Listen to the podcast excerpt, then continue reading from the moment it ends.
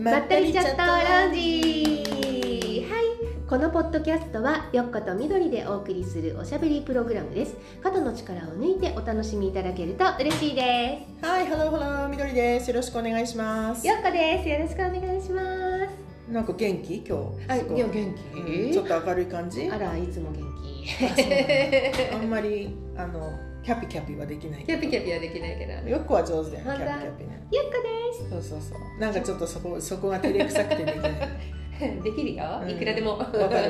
いつもそういう感じね。そういつもねそうやって頑張っておりますようんうんうんうんうんでも全然苦じゃないんでしょ？キャピキャピするの。あのね仕事モードに入ると全然大丈夫そうなんだ。んもうどうしてもできないんだけどキャピキャピ。なんかさ普通の時はさなんだろう。それやっちゃうと結構さ疲れちゃうけどうん。あの普通にしてないとね、うん。普通の時の方がいいけど、うん。普通の時はやらないけど仕事モードに入るとキャピキャピなれんの？慣れるね。なんだそれ。すごい。なんかわかる？どっかにスイッチがあるんだと思う。なんかちょっと声ワントーン上げるとかぐらいはできるけどこのなんかこうキャキャキャキャキャピキャピみたいな なんかブリブリみたいなさうんうん。それはなんかちょっ本ときついわ。きついわね。できないわ私なんか仕事でなんか別人格ができるな。別人格っていうかなんか普通になんかそういうのができちゃう。かもいいね。二重人格ってこと？二重人格。多重人格ってこ 多重人格。と 何のこと話そうと思ったんだっけ今今日？日なんか理想のなんとかって言ってなかった？そうだね。この間なんかたまたまフリーランサーとしての生活みたいな話ちょっとしたと思うんだけど、なんかあのたまたまその、まあ、ヒューマンデザインのマニフェスターさんたちのグループがあって、そこで話してる中あの、まあ、マニフェストってほら要はほら政治の時のマニフェストとかもいいじゃん、うんうんうんあの何かこううん現実具現化させるっていうか、そのビジョン的なものがあってそれを現実に現実にするみいなしたますってねマニフェストはこうですってよく言うよね。そうそうそう。でまあマニフェスターっていうエネルギーを持ってる人たちがいて、その人たちはもうそう何かをこう現実化するっていうエネルギーを与えられて生まれたみたいなこと言われてるわけ。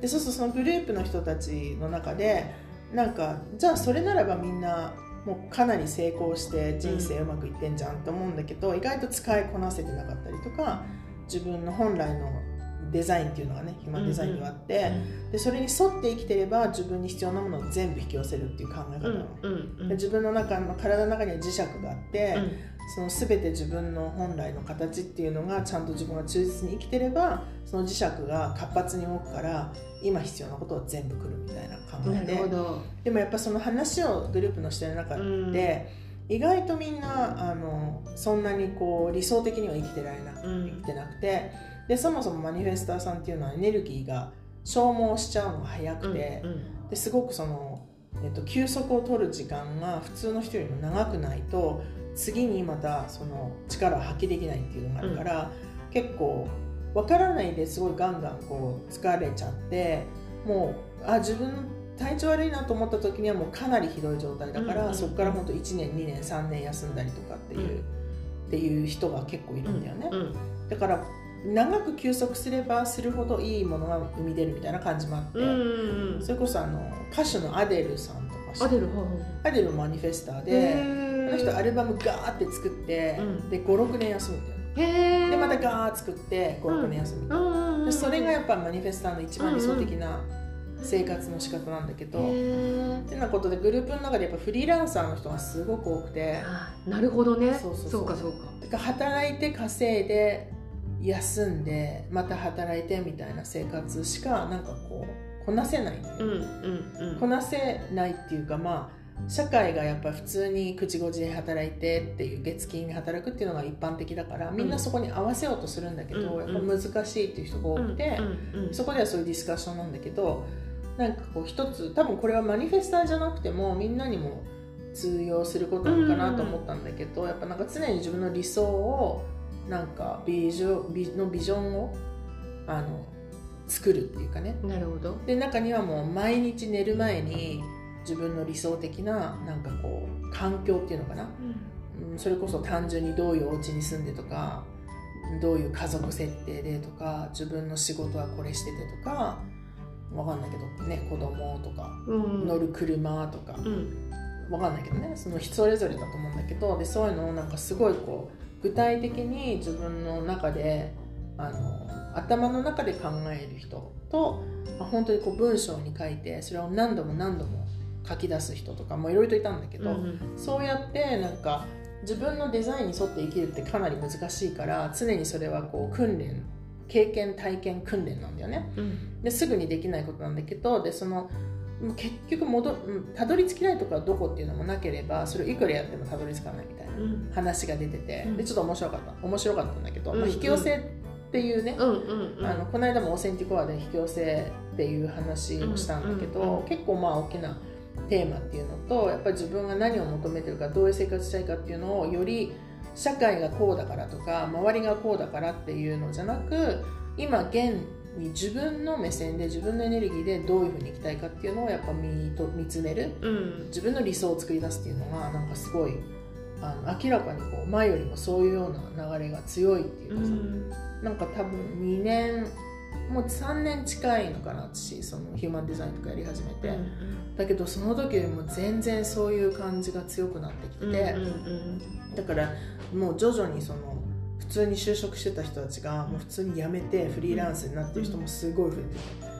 確かだそれなんかすごい面白いなと思って、なんかそのディスカッションとかにこう入って読んでんだけどいろいろと、だけどそのビジョンを作るとか自分でこうなんか会社に入って会社の流れの中に自分が一人いるっていうその一部になって会社をサポートしてるじゃなくてもう本当に自分目線で自分で作ってでそこで安定した収入入る入んないとかもう関係なくてその自分の費やすエネルギー時間っていうのは本当に自分のためっていうのをうん。しっかり見つめなきゃいけないみたいなさうんうん。話し合いでうん。ちょっと面白かったんだけど。ってなことでなんか理想どうなんだろうと思って。理想？自分の生活の理想。だから今の生活とまあ別にそんなにすごいネガティブなことではないんだけど、まあ、まだまだなんか母親とこのあのぐらいの年齢の人と話してるとさもう欲しいものも何もないし、うん。普通になんかこう毎日平和で生きてればいいやとか言ってるけどさうん。まだなんか欲しいとか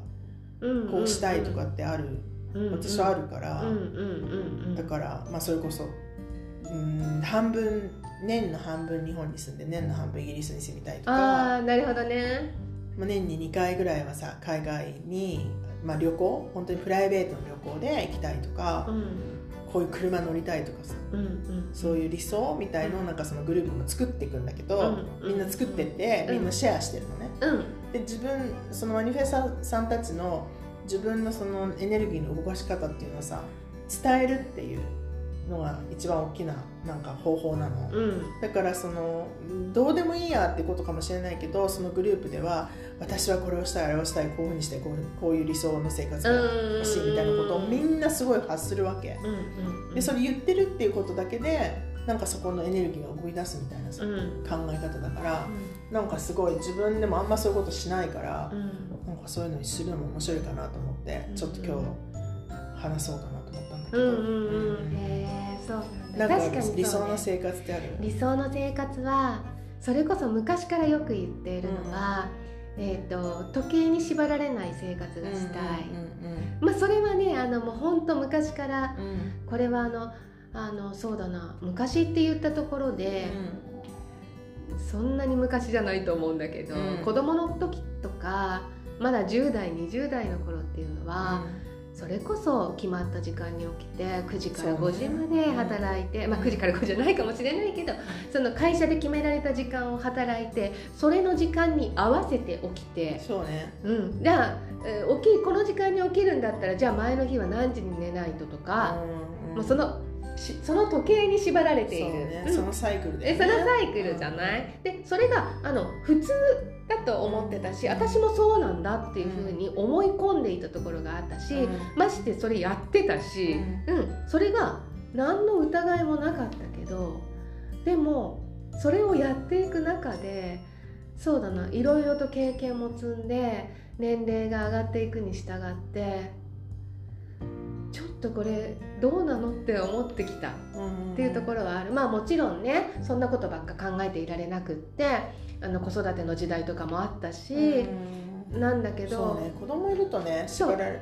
で学校にそうそうそうそうそう。なの。でもそこはほらもう考えても仕方のないことって自分の中でもう分けてるから、あの考えない時ももちろんあったんだけどもやっぱり子育て時代が少し通り抜けてうん。落ち着くとやっぱりその時計に縛られるようなあのお仕事の仕方だったりあの自分のそのあり方生活のあり方だったりするのはやっぱりこれはちょっと理想じゃないな私のあの望んでるとこじゃないんだなっていうことで。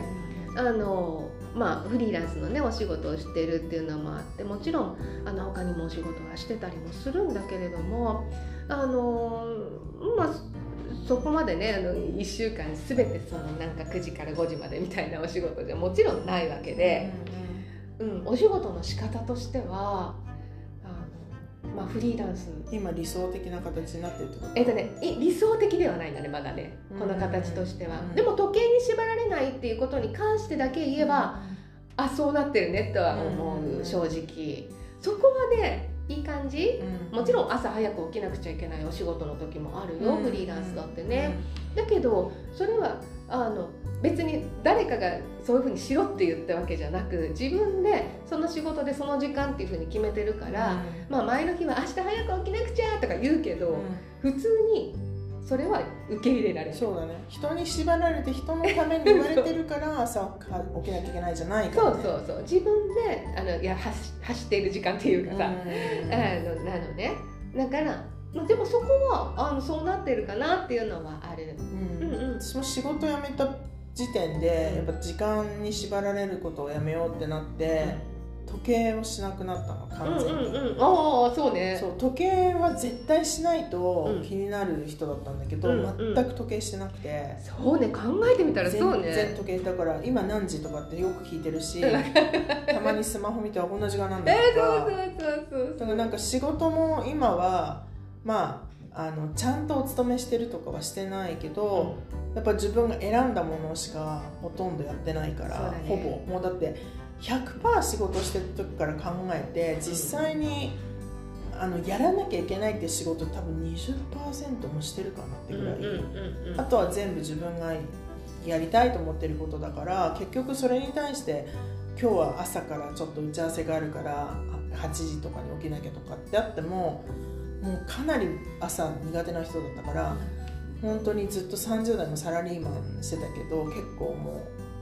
辛かったんだよね、うん。起きるのが、もうほとんど常に寝不足っていうか、うん。夜型だからさ、どうしても2時3時とかまで起きてるわけ、うん。でもどうしても早く起きなきゃいけねないじゃない？そうだよね。でイギリスにいていた最後の2年間なんてあのアジアのマーケットやってたから7時10分にアジアの部署とミーティングがあるわけ。ってことは会社に7時10分まで時差があるから。ってことは家を5時半ぐらいには5時半に起きてたのかな、とにかくもう暗いうちに会社行って7時10分にはもうつないでみんな仕事、うんうんうん。ビデオであのシンガポールとか香港とかうん日本とかつなぐわけよ、うんうんうんだからそのそのミーティングがあるがために毎日月曜日から金曜日までうん。朝7時には会社行ってなきゃいけなかったのね、うんでそれが2年間続いたの、うんだからもう本当に2時間とか3時間寝て会社行くみたいな状うん態だったから、うん多分寝不足はもう常にそうだねそうなると。でもしなきゃいけないからしてたけど、うんうん。だからもうなんか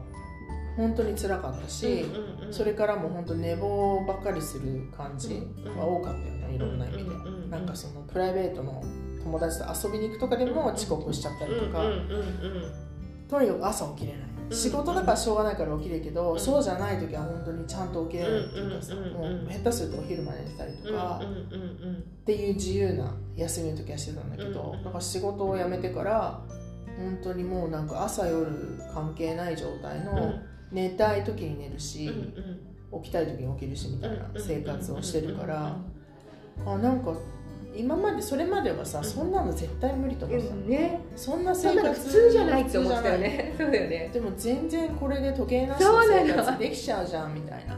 そうなのよね。うんうんうんうん。だからなんか多分全体的に考えるとやっぱなんか誰かにのためにとか自分のためじゃなくてお金のためにとかのためにやってることに対して起きたりとか、うん。時間をちゃんと守ったりとかがやっぱりストレスでうんでも自分がやりたいことに関してはどんなに寝不足でもさ朝起きていくじゃん、うんうんうんうん。っていうね。そうね。その大きな違いだよね。いやもう本当にそこは大きいと思うんだよね。でもまだまだあのそういうようなことっていうのをうん。なんかえー、それでいいのみたいに思う人とかも結構たくさんいるいるいるだってすごいやっぱどっかに所属してないと不安とか、そうそうそうやっぱそう。ふなんかそのフリーランスの仕事って自分の時間とうん。かそういうふうな自由はあるけうど、ん。でもやっぱり経済的には安定してないし、そうだね。ただ社会保険に入ってないとかうんさ、うんうん。そういうのもあるじゃない、うん。だからやっぱそういうせ生活で今まで来ちゃってるとさ、不安だよね。ね。この先どうなっちゃうのみたいな。そうだね。でもそんなどっかにさうん。会社とかにまだまだ入れるんだからさ入ったらいいんじゃないっていう人もすごいいるようん。いね、るいる。いるいる。なんで就職しないの？とかいつ就職するのとかそうそうまだそう全然聞かれ働かないの？とかさ。働いてるけどみたいな。感じだけど。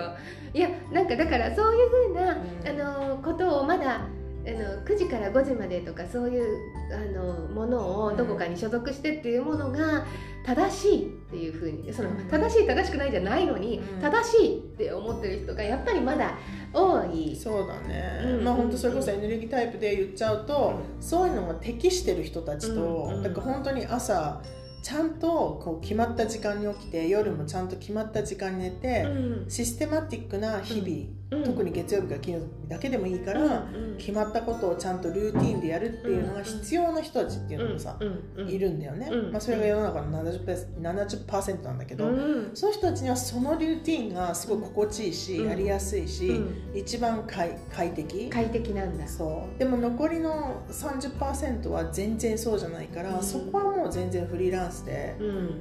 自分のタイミングでうん。起きて寝て、仕事して、休んでっていうのをしても全然、うん。まあ、本来そうしないと、うん。そこの役目っていうのが発揮できないみたいな考えなわけ、そうだからやっぱり世の中はその70%の人たちでできてるから、うん。それがやっぱり普通だしそれが当たり前、うん。特に昔からの考え方の人は、うん。そうだね。ね、それがなんか就職してないイコール大丈夫っていう感じあるじゃない？そうそうそう。ね。ね。まあ世の中がさいろんな意味で、まあ、コロナとかがあったりとかして、いろんな風に働き方ももう様々になってきて、うん。お家でね、うん。あのテレワークしてる人たちもいっぱい出てきて、日本の全国どこででも仕事ができるようになってきたから、なんとなくあの昔とは変わってきてるとは思うんだけども、でもまだまだ基本的にねやっぱりそういう年代の方たちもいるしね。そうだね、うん。なんかまあなんだろうな。例えばこういうお家に住みたいとかさこういう車に乗りたいとか、うんこういうお洋服着たいとか、ん。そういうことに対しての、まあ、欲望物質的なものに対しての欲望なくはないよね、うんまだある。でそれはちょっと今最近できてないけど、うんでもなんか自分の確実にその安定じゃないよね。仕事とかお金とか、だけどやっぱなんか心はめっちゃ平和なんだよね。うんうんわかる。だそれはもうなんか変えられないっていうか、うん。その心の平和をなくしていちゃんとしたところに就職して安定の収入をもらってとかっていう方になんかどうしてもいもう行かなくなっちゃって、うん。わかるよ。多分辞めてね1年ぐらいはずっと悩んでたの、うんうんうん。就職しようかなって仕事探してたし今でも派遣会社とかに登録してるから、たまにねこんな仕事どうですかあんな仕事どうですかとか言われるんだけど、でもやっぱりなんかその何かのしとこに所属してそのエネルギーに沿って自分が何かするっていうことが多分もうできないのかなって、うん。まあ、やればできると思うよ。うん。もちろん。だけどなんかこ最もうどうしてもっていうふうにならなければやりたくないなっていう感じはあるよね。そうだね。で今ちゃんと就職してないしちゃんと仕事じゃないけどでも仕事的なことはいろいろとやってそうてそうそう。それもさなんか移動中にできたりとか、うんどこにいても別にスマホ1個あればできちゃう仕事ばっかりなの、うんだからもう本当に自分の時間のスケジュールもちろんプライベートのこととかあの、まあ、母親は病院行ったりとかうん。いろいろとあるんだけど、ね。ね、そういうのも全部こなしつつ、その間の時間それがもう夜中の3時4時でも作業したりとか、あの送り迎えしてる移動の最中2時間時間があったらそこで作業するとか、どっかカフェ入ってやるとかもう本当にその辺自由だから、なんかその方が私には合ってるなっていうでこれからそれこそそのグループでみんな理想のねうん。それこそなんだっけこううんとヤシの木がいっぱいあるビーチうん。のビーチの近くにお家を買ってで毎日そこでこうオンラインでそれこそヒューマンデザインの鑑定しながらとかねそうみんなそういうすごい素敵なビジョンを言ってるんだけどなんかそういう理想的な生活までに、まあ、まだ全然たどり着いてないけどでもなんかちょっとずつ自分を中心にあの時間を使ってるっていうのはなんか少なくとも2年3年前よりは全然できてるかなっていう。まあ、そうだね。まあ、ある意味自己中心的な 生き方っていうのかな。っていうのはできてるかなと思って。そうだね。すごく忙しかったもんね。そうね。激務だったよね。うん。なんか休む休んでんだけど、なんか常に頭はうん。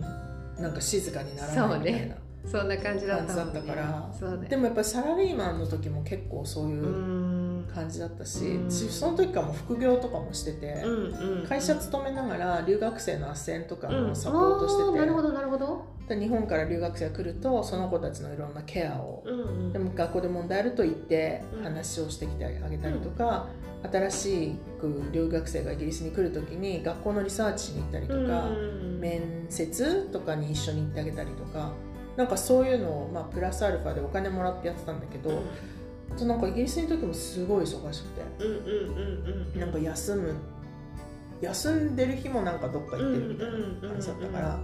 多分忙しいのは嫌いじゃないんだと思うんだよ、だけどやっぱり自分のそのエネルギータイプっていうのを、まあ、3年前近くに学んであなんかよりクオリティがいいものを提供したりとか自分の本来のパワーを使う外に出すためにはやっぱもうこの休むっていうのをあーなるほど。なんだろうねこの休んじゃいけないみたいな感じがちょっとあったかもしれない。おー。なんか一日何もしない日があるのはうんうんダメみたいなさ、ちょっと。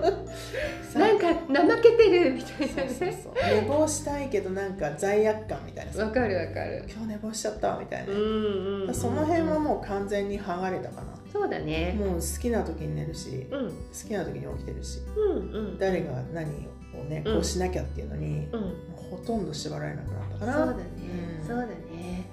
いやーそれはわかるわ。でこれからそうだねこう今の仕事のやってることがねほとんど気に入ってることだから、それがちゃんと安定うん。うん安定につながるかは分かんないけど、うん。まあ、それがもっともっと自分の物質的な理想とかにもつながっていくとうん嬉しいよね。嬉しいよね。ね。本当そうだね。なんかいろいろ心配しせずに、うん。なんとなく滑ってこう穏やかにね。いくといいよねっていうふうには思うよね、なんか私もなんかもう一つ余計なこと言っちゃえば、私はなんか、えっと旅行とかがあん。まり行け、たくさん行けてないうんうんうんうんのねうん。好きなの旅行とか？旅行とか意外とあのすごく切り替えなってうん。好きなの、例えば温泉。あの本当う。んちっちゃいかもしれないけどみんなに知ってるみたら、あの温泉に一泊とか行くだけでも、もうすっごいよかったって思うのよ。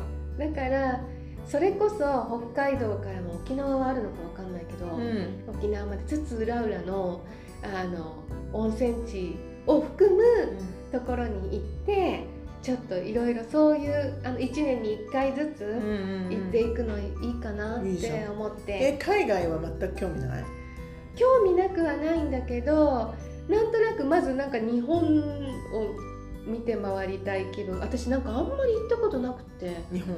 日本も、まあそうなんかえっ、と本当にあんまりたくさん行ったことがないんだよね、なんか特にあの小学校の頃とか沖縄万博っていうのがうん。ね、あのあった時期があってその時にまだすごいちっちゃい低学年、うん。低学年なのかな、うん。だと思う、えっと連れてってくれるってあのおばたちがね言って、行くつもりだったけど行く寸前になったらあの体調が悪くなって行けなくなったりするタイプだったのね。あうん。いるねそういう子ね。そうなの。なんか沖縄に遠足の前に熱出るとかいや本当になんか沖縄に行こうとすると、うん。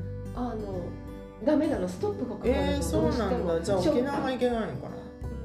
うん。いけないというかあの、うん、なんかあるのかな。わかんない。でもあるよねそういうとこ。そうなの。私もバリ3回どあのあなった？ダメになってる。三あのどうしてもアジアに来たら日本に住んだ時にまず一番最初にバリ行きたかったの、うん。でも3回計画があったの友達と行く、もう飛行機取るところまでやったうんうのに、ん。なんかで行けなくなっちゃったりとかが3回続いてるのだから私もうバリ縁がないんだってその時思った、ああね、うんもう来るなっ行きてことなんだ。たいんだけどね。一番最初のアジアで興味持ったとこなのに、そうか。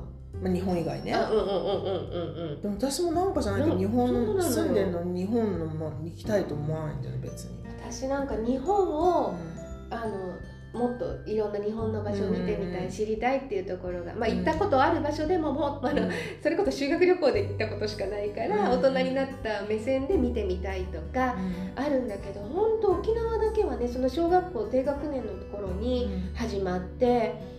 本当あの時白血病かもしれないって言って全部検査してってやったぐらいに、うん。あの行けなかったのよ、うん。本当なんかなんかそんなことになっちゃってで行けなくってうん沖縄行けない。その後も何回か沖縄行こうとしてるのね、うん。あの大人になって社会人になってから、うん行けないの沖縄だけどどうしても。他は行けるんだよ、うん。うんだけどそれこそあの四国とかも行ったことがないし、うんあのでもまたタイミングであ行けるこあるととなんじゃ思うね。なんかねあの香川県とかのうどんとかも食べてみたいし、へうんーなんかそれこそバリもずっともう諦めてたんだけど、うんうん。20代の時でもう多分20代後半までで3回ぐらい行くはずだったのが行けなかったから、うんもうバリはなしだって思ってたのになんか去年ぐらいからなんかバリにつながる可能性が少し見えてきたりとか、なんか多分そういうタイミングその20代の時は多分バリは私は多分ノーノーだったと思うんだけど、まあ時間を経てうん。今はまたちょっとね変わってるから自分がうん。だからそれでバリがいけるのかなってちょっと思ったりとか。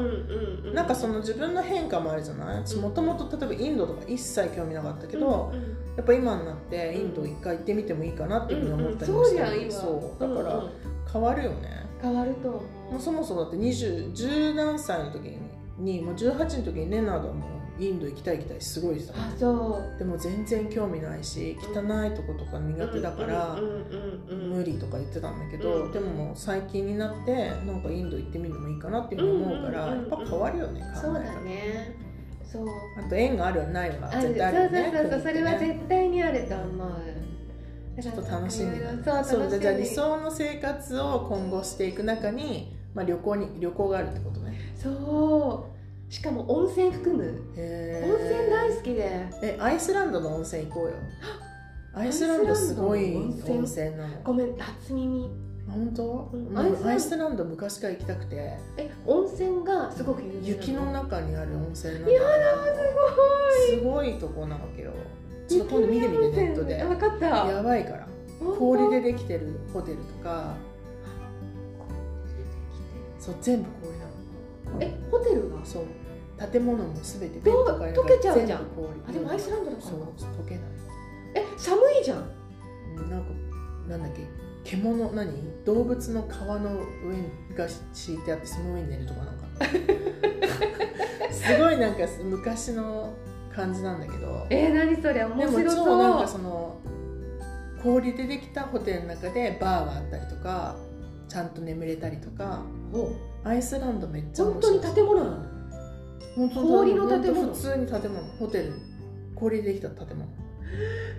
信じらそうもうずっとそこ行きたくて昔から。何そそこれもなんかね理想の自分の人生がうまく回るようになってまたお金にも余裕ができてきたらもうアイスランドは絶対何があっても行きたい。しかも自分で四駆借りてすごい道なんだって。